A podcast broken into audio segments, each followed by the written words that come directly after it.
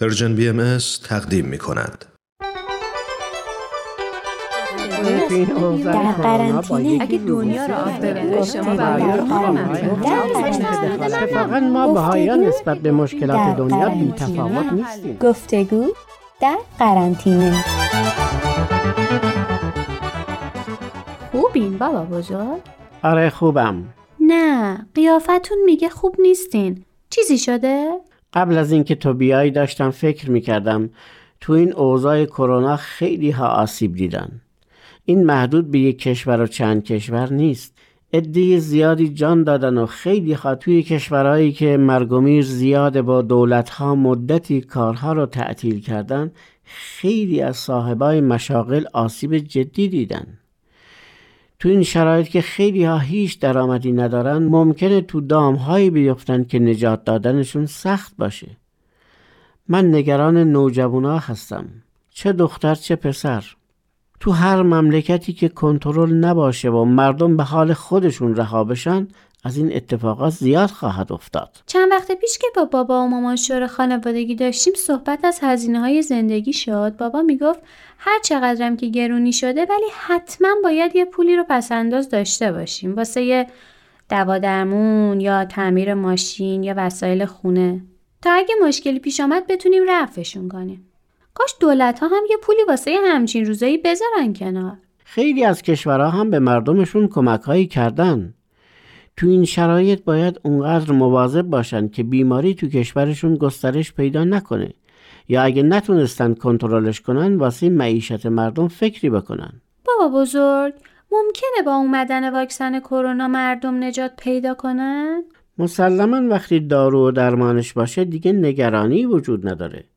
ولی کی این اتفاق بیفته خیلی راهه. البته اگه هزینه هایی که واسه جنگ تو دنیا صرف میشه واسه بهداشت و رفاه اهل عالم تخصیص پیدا می‌کرد تو چنین بحران هایی هیچ کس آسیب نمی‌دید. الان بیشترین بودجه هر کشور بودجه نظامیه. کاش یه روز بشه که فکر جنگ بره کنار. کاش کاش کاش. البته به نظر من خیلی هم دیر نخواهد بود. ما مردم دنیا داریم به اون درجه از تکامل می‌رسیم که فکر جنگ و با فکر قویتر صلح عوض کنیم. دنیا داره تغییر می‌کنه. کم کم بوی خوش صلح و اتحاد جهانی حس میشه. کاش هرچه زودتر سیاست مدارا به فکر نجات دنیا بیفتن و دست دوستی واقعی به طرف هم دراز کنن. دست اتحاد برای نجات دنیا. صلح و یگانگی اصولا در تقدیر بشره. چون خداوند این حس لذت از صلح و محبت رو در وجود ما گذاشته. وقتی یه عده با هم دعوا می‌کنن بعد اونایی که پیروز میشن گرچه از پیروزیشون خوشحالن ولی غم جنگیدن همیشه در دلشون باقی میمونه. اما لذت صلح و آشتی و همکاری و اتحاد تأثیرات زیادی در جامعه می‌ذاره که مهمترینش سازندگی و ترقیه. آره راست میگین. تو مدرسه قهر آشتی زیاده. لذت آشتی یه چیز دیگه است. به قول شما چون تو خصلت بشر خلق شده. به هر حال چاره جز صلح نیست. ببین عزیزم جنگ اول و دوم جهانی رو اروپایی ها را انداختن که قرنها با هم دشمنی کردن و جنگیدن. ولی حالا چطور شده؟ اتحادیه اروپا درست شده. مردم واسه تشویق تیم فوتبالشون بدون دردسر میرن کشور دیگه و تیمشون رو تشویق می‌کنن و برمیگردن. مثل اینکه تو کشور خودشون سفر کردن.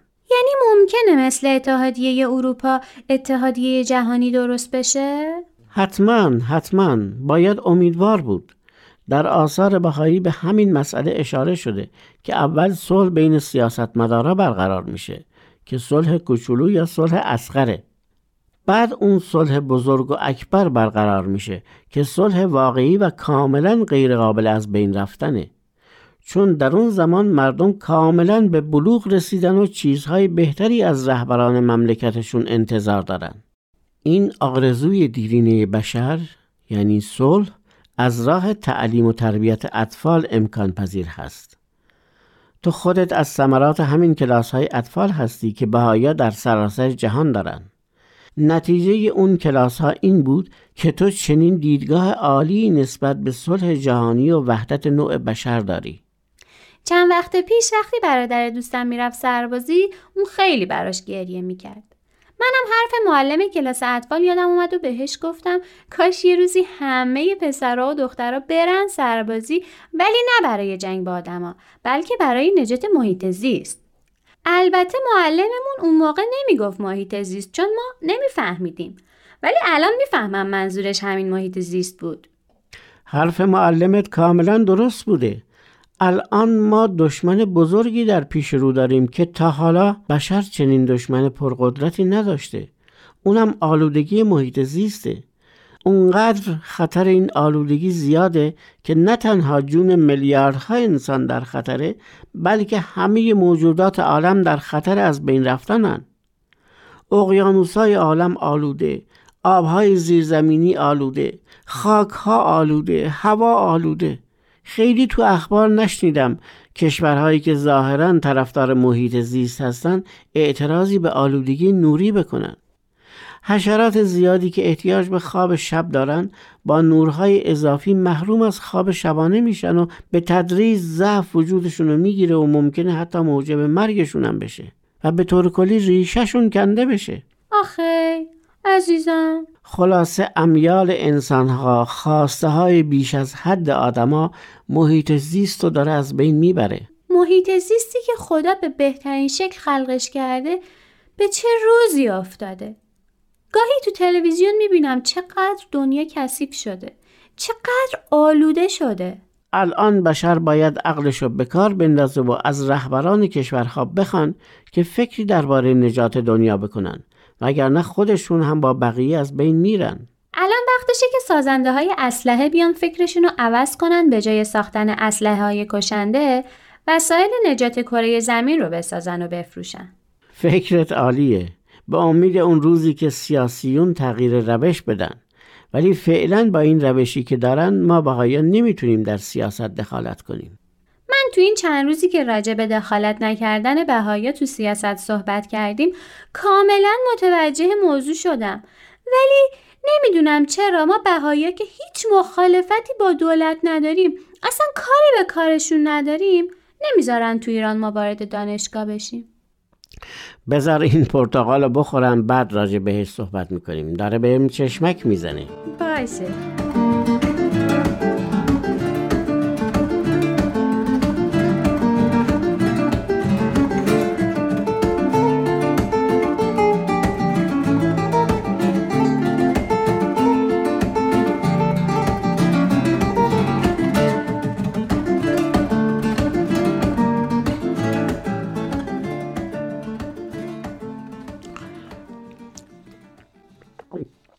عجب خوشمزه بود دست بابات درد نکنه که تو خرید میوه خیلی دقت می‌کنه آره والا داشتم می‌گفتم ما بهایی که در سیاست به هیچ وجه دخالت نمی کنیم. همیشه به فکر عمران و آبادانی مملکت هستیم.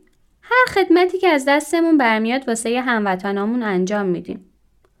چرا ما را از حقوق به قول معروف شهروندی محروم می‌کنن؟ از من می‌پرسی؟ از خودشون بپرس آخه وقتی بهایا را از کار برکنار کردن من که نبودم. شما بودین.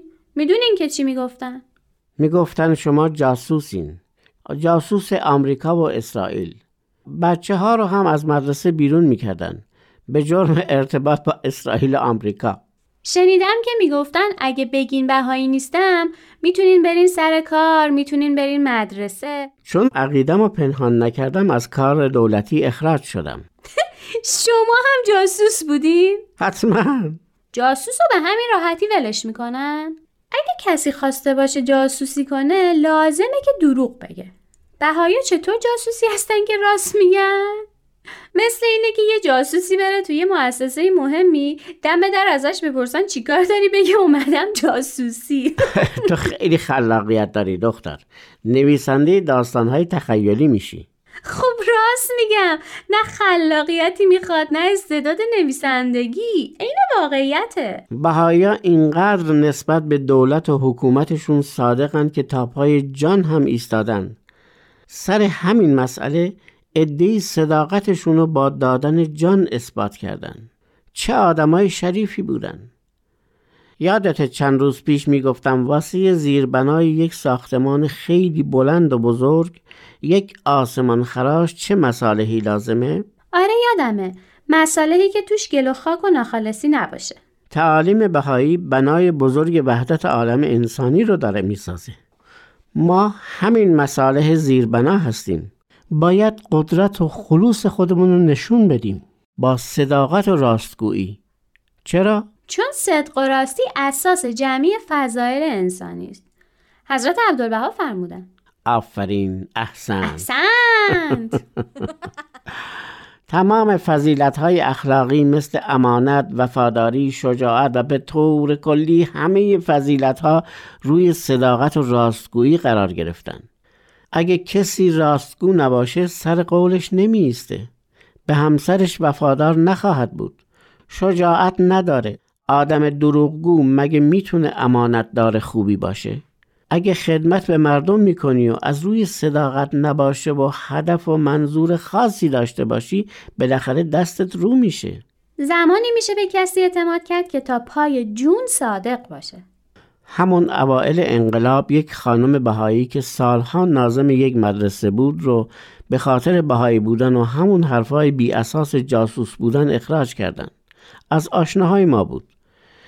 ایشون روز خداحافظی از مدرسه یک دستمال که توش پر از گوشواره و انگشتر و گردنبند طلا بود رو روی میز گذاشت و گفت اینا تو مدرسه پیدا شدن ولی هنوز صاحباش پیدا نشدن.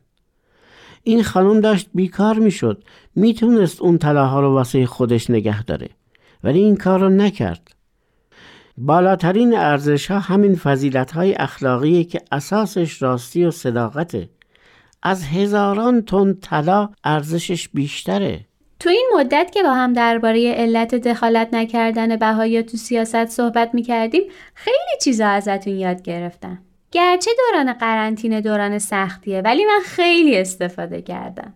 بازم ممنون که منو روشن کردین. او می‌بینم چرا امروز اینجا پر نوره. پس تو روشن شدی. یه وقت این روشنی من چشمتون رو نزنه.